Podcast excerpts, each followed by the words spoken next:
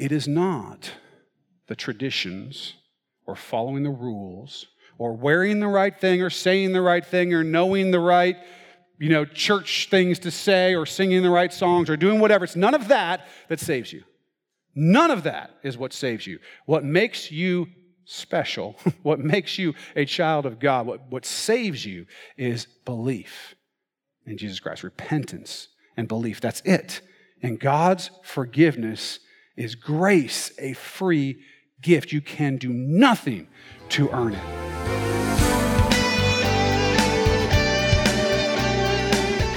We all have traditions of one sort or another, and as we'll see today, they can really get in the way of seeing the truth. Here's Pastor David. As you recall, just do a quick recap here. the very beginning of the book of Acts, Luke is talking about the many infallible proofs for the resurrection and the witnesses and the apostles and the others who saw Jesus resurrected.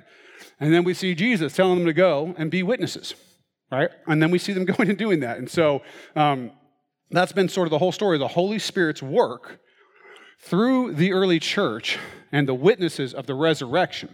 And the reason the church grew was not because it was this great new idea. The reason the church grew is because Jesus rose from the dead.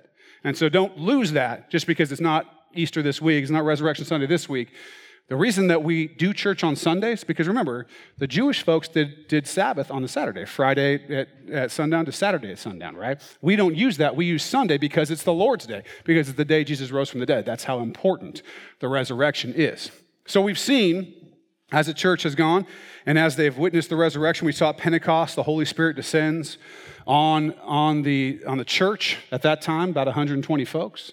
And they start speaking in different languages, and there's all these people who are there from all over the world, and they're hearing these folks speak in their language, glorifying God. They, they realize this is a miracle. It gives Peter an opportunity to preach. He does, preaches forgiveness of sins, repentance, and life in Christ through his resurrection, and 3,000 people join the church. Pretty effective uh, sermon.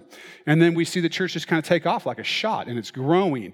And then we see some persecution, right? From the outside, uh, you know, you got Peter and John getting arrested, you got the other apostles getting arrested. Uh, you see stuff going on the inside uh, with, with folks doing some things, some hypocrisy and some things like that. But every time, what you see is the church coming together and growing coming together and growing right? Growing in their in their faith growing in numbers. All of this continues to happen. And then we see stephen the deacon is martyr he's killed because he's proclaiming the name of jesus. And we see everybody go out. They all disperse out. And as they disperse out they bring the word to people all over the place. We saw the Samaritans come to the Lord.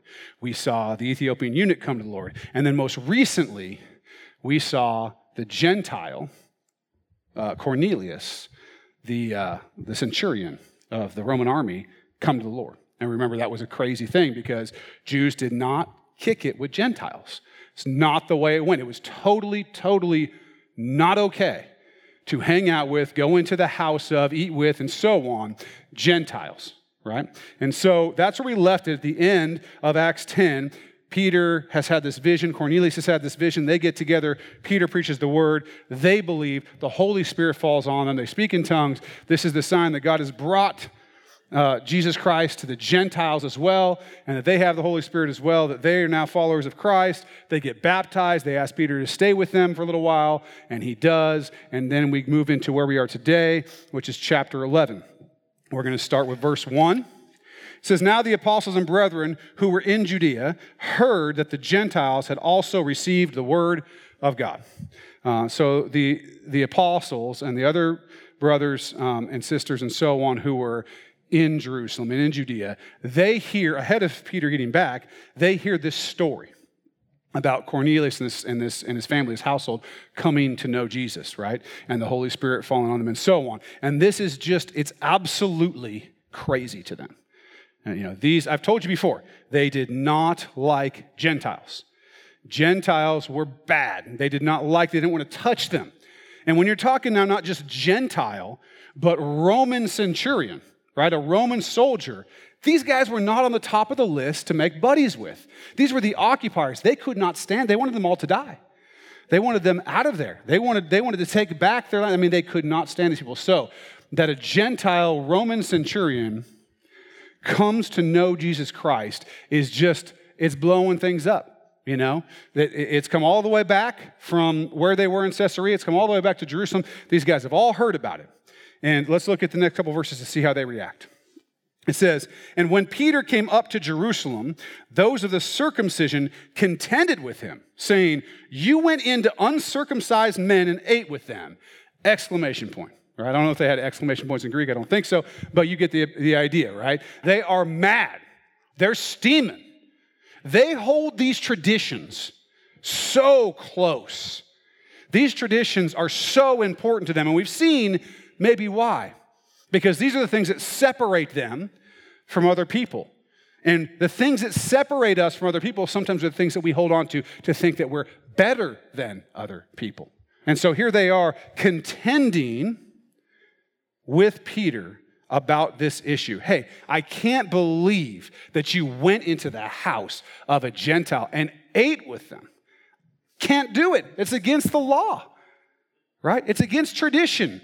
It's against our rules. It's against all of that. How could you do? You're one of the leaders here of, of, the, of the Christ followers, and you're going out and doing something like this. They're contending, they are fighting with Peter about this. They are steamed, okay? Their prejudice is very, very strong. But before we get too judgy on these guys, let me tell you that Peter, who's the one who was sent to Cornelius, who was given a clear vision from God, who saw them get saved, physically saw them, the Holy Spirit fall on them, knew he was when they got baptized, the whole thing. He later on down the road reverts back on some of this. So if we read in Galatians uh, chapter 2, verses 11 through 13, it says, This is Paul um, writing. Um, and he says, when, Now, when Peter had come to Antioch, I withstood him to his face because he was to be blamed. For before certain men came from James, he would eat with the Gentiles. But when they came, he withdrew and separated himself, fearing those who were of the circumcision. Okay, those who are of the circumcision, we see a similar phrase here, and he's talking about the folks that are contending with Peter, right? Those are the circumcision. These, these in this passage in Galatians, we're talking about um, believers who thought that in order to be saved, you had to get circumcised and follow the, the Jewish rituals, rites, and rules. Okay, that's what they thought it took to be saved. So he's contending, I'm sorry, Peter later withdraws himself from the Gentiles, won't eat with them, and hangs out with these other guys because he's afraid of them. And Paul goes on, and the rest of the Jews also played the hypocrite with him, so that even Barnabas was carried away with their hypocrisy. Now, that shows us that, because we're about to see Peter make an argument for why the Gentiles should be treated the same and why they have, have Jesus, why they're followers of Christ. We're about to make this whole argument. And I want us to remember as we read through this that this same guy who makes this argument, that this same guy who saw this happen, at some point, at some point, he reverts. He falls into something he shouldn't, right? And so, so for some of us, I think, for me at least, because I screw up, I make dumb mistakes, it helps me to know that even Peter and these guys make these kinds of mistakes too. But recognize that the kind of prejudice that existed at this time, Jew to Gentile, was very, very strong. Very powerful prejudice, okay? We're going to see by the end of this chapter that Paul and Barnabas uh, are at Antioch together, seeing Gentiles getting saved, and Barnabas also later on, as it just said in that passage, wouldn't eat with them and, went, and would only eat with the, with the circumcision. So, um, we're going to read this defense now by Peter, okay? And Peter's going to give this defense, and he's going to repeat some of the stuff that we read in chapter 10. One source that I read says, look, they would repeat these things, these key points. Ancient writers would repeat, repeat key points multiple times to emphasize that these are key points. Okay, and so we're going to see once again Peter talk about his vision, talk about Cornelius' vision, which I think we've seen at least twice in chapter 10 for each of those. So once again, we're going to hear about it. Starting in verse 4, it says, But Peter explained it to them in order from the beginning, saying, I was in the city of Joppa praying, and in the trance I saw a vision an object ascending like a great sheet let down from heaven by four corners, and it came to me. When I observed it intently and considered, I saw four footed animals of the earth, wild beasts, creeping things, and birds of the air. And I heard a voice saying to me, Rise, Peter, kill and eat. But I said, Not so, Lord, for nothing common or unclean has at any time entered my mouth. But the voice answered me again from heaven What God has cleansed, you must not call common. So again, you've got to put yourself in the right mindset here. Peter, just a few days before, is in this same situation where he is holding these traditions so strongly. They're so important that he'll tell God that God is wrong about what he should do because he thinks these traditions are so important. That's where these guys are as he's talking to them, okay? Now, verse 10. Now, this was done three times, and all were drawn up again into heaven. At that very moment, three men stood before the house where I was, having been sent to me from Caesarea. Then the Spirit told me to go with them doubting nothing. Moreover, these six brethren accompanied me, and we entered the man's house. And he told us how he had seen an angel standing in his house, who said to him, Send men to Joppa and call for Simon, whose surname is Peter, who will tell you words by which you and all your household will be saved. And as I began to speak, the Holy Spirit fell upon them as upon us at the beginning. Then I remembered the word of the Lord, how he said, John indeed baptized with water, but you shall be baptized with the Holy Spirit. If therefore God gave them the same gift as he gave us when we believed on the Lord Jesus Christ, who was I that I could withstand God? Now, he gives a story, and then this last verse there in verse 17, that's, that's the honey spot of the argument. That's where he nails it down for them, okay? It's a couple things that he emphasizes here. The first one is this the gift that was given to the Gentiles is the same gift the same gift that was given to us, not different, not lesser, not more Gentile nothing. It was the same gift that was given to us, the same sign that shows that we, that the church had started, the Holy Spirit was here for us, is the same thing he did with the Gentiles, right? We've seen this already. The Holy Spirit has come on the Jews who were in the original church. We saw the Holy Spirit fall on the Samaritans. We see the Holy Spirit falling on the Gentiles. Saying, look, same gift. Same gift. And then he makes a point about when they got it. And when did they get it? When they believed, not when they got circumcised. So he's making a very important point. We got the gift when we believed. They got the gift when they believed. They did not go out and get circumcised. They did not start eating the right kinds of foods. They did not start doing all the ceremonies and doing all the traditions. They got the Holy Spirit when they believed. That's what it took. That's all it took. This is very important. We have this tendency, and by the way, every other religion on earth relies on the idea that you must do something to earn your way to be right with God, to earn your way to whatever. It's your work somewhere. But the difference is Christianity. It's the only one that's different. It is not your work at all. It's God's work. It's 100% God's work. So he's telling these folks listen, you believe that these traditions are important for a reason that they're not important for. They're not important for the reason of salvation. They're not important for whether or not you know Jesus. That's not their importance. And so you need to stop holding them there because as we got the Holy Spirit when we believed, they got the Holy Spirit when they believed. Okay? So it was clear that the Holy Spirit and, and being a Christ follower is not wrapped up in all these traditions and all these things that they think are so important. Oh, I've never, well, I've never eaten anything unclean. Right? He says that. And then he says this Who was I that I could withstand God? And this has got a particularly kind of powerful hint to it because if you remember back in, back in chapter 4, John and Peter get arrested. And the, the folks, the Sanhedrin and so on, tells them, listen, stop preaching, stop teaching in the name of Jesus. Don't do it anymore. And, and let's look at what they said. Chapter 4, verses 19 and 20. But Peter and John answered and said to them, Whether it is right in the sight of God to listen to you more than to God, you judge. For we cannot but speak the things which we have seen and heard. Now, Peter here in this argument is saying something very similar. He's saying, I saw this thing happen. God gave me a vision. I saw it happen. I saw the power of the Spirit putting his stamp on it, sealing it. What can I do? I can't argue. I, am not going against God on this. The implication being, if you want to contend with me, you aren't contending with me. You're contending with God. So if you want to argue with him, go for it. That's, that's the implication here of his argument. Let's look at the next verse and see how they reacted. It says, When they heard these things, they became silent. And they glorified God, saying, Then God has also granted to the Gentiles repentance to life. They hear his argument, they go silent. All my years as an attorney, never. never was my argument so good that the other attorney didn't get up and talk right afterwards, right? Uh, I don't understand why. I mean, my arguments were so convincing, I don't know why they just give up, but they never did. Um, they, always, they always had something to say after I did. These guys didn't. These guys had the uh, wisdom to be quiet for a second and think about what happened. And the reaction was the right one. They glorified God. They glorified God, right?